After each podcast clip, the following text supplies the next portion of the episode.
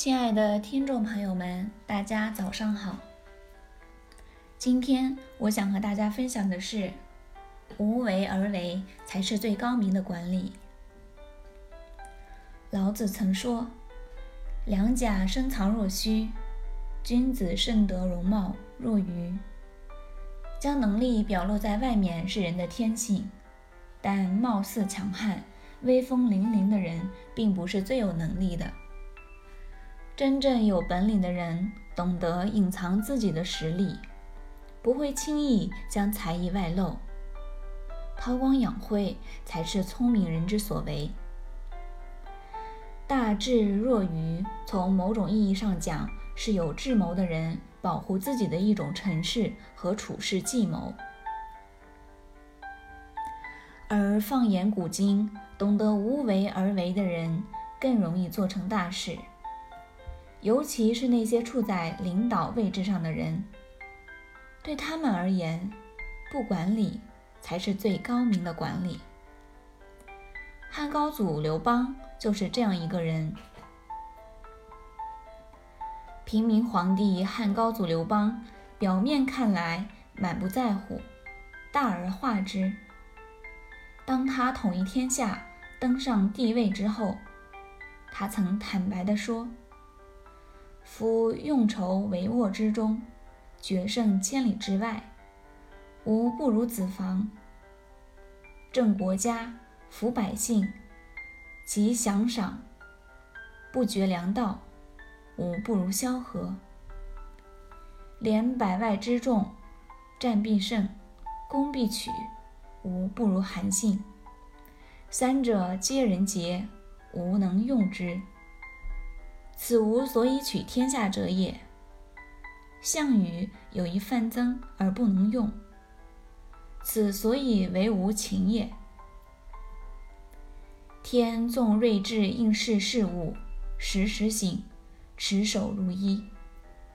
许多人自以为做到了大智若愚，其实不过是流于表面，工于技巧，惯于矫饰，心好张扬。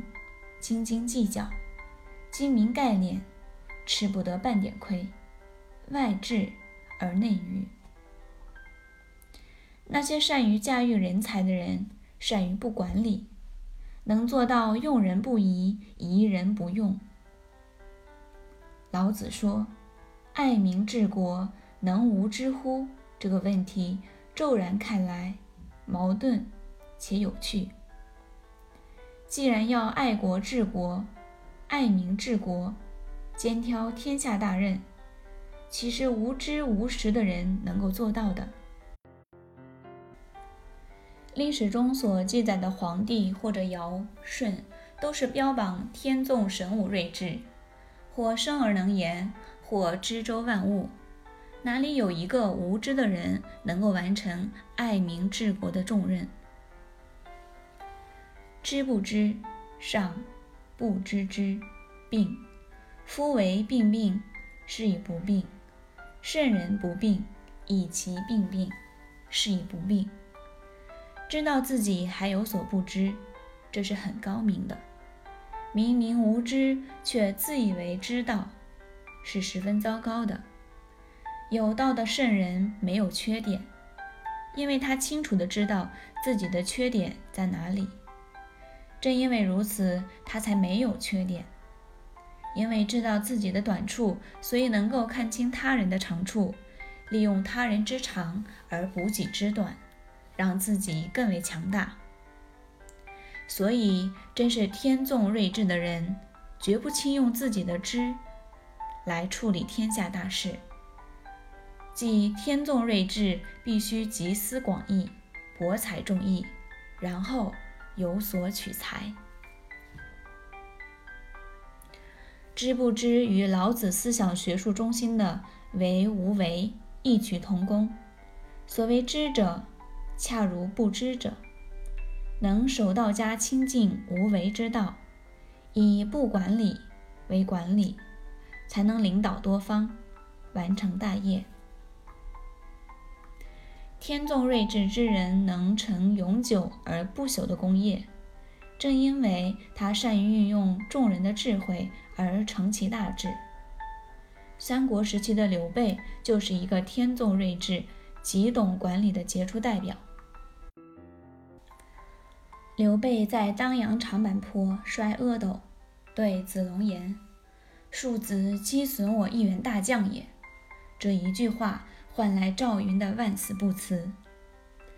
白帝城托孤，对诸葛亮痛哭：“君才十倍曹丕，必能安邦定国。”终定大事，若四子可辅，则辅之；如其不才，均可自为成都之主。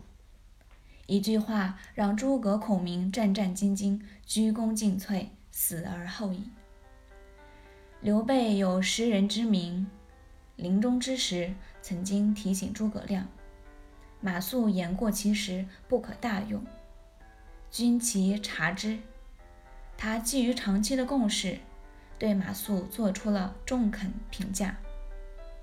不可大用，并不是不用，又担心诸葛亮因亲近而任人失准，可谓高瞻远瞩。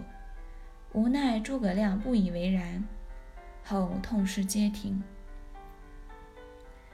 刘备深明用人不疑的道理，对手下人推心置腹。对其劝心竭力，看似毫无主见，实则成竹在胸。刘备声明韬光养晦之道，大智若愚，一时骗尽天下英雄，煮酒论英雄。曹操笑言：“天下英雄，唯使君于操耳。”可谓一语中的。只是曹操过于自负，在刘备种菜浇花、心无大志的假象之下，掉以轻心，使得龙归大海，鹏程万里。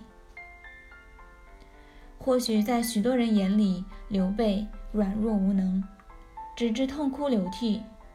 成就蜀国千古功业的，只是其手下的文臣武将，无有一夫当关。外夫莫看的关羽、张飞、赵云、马超等骄将，文有可比新州八百年之姜子牙、望汉四百年之张子房的卧龙凤雏。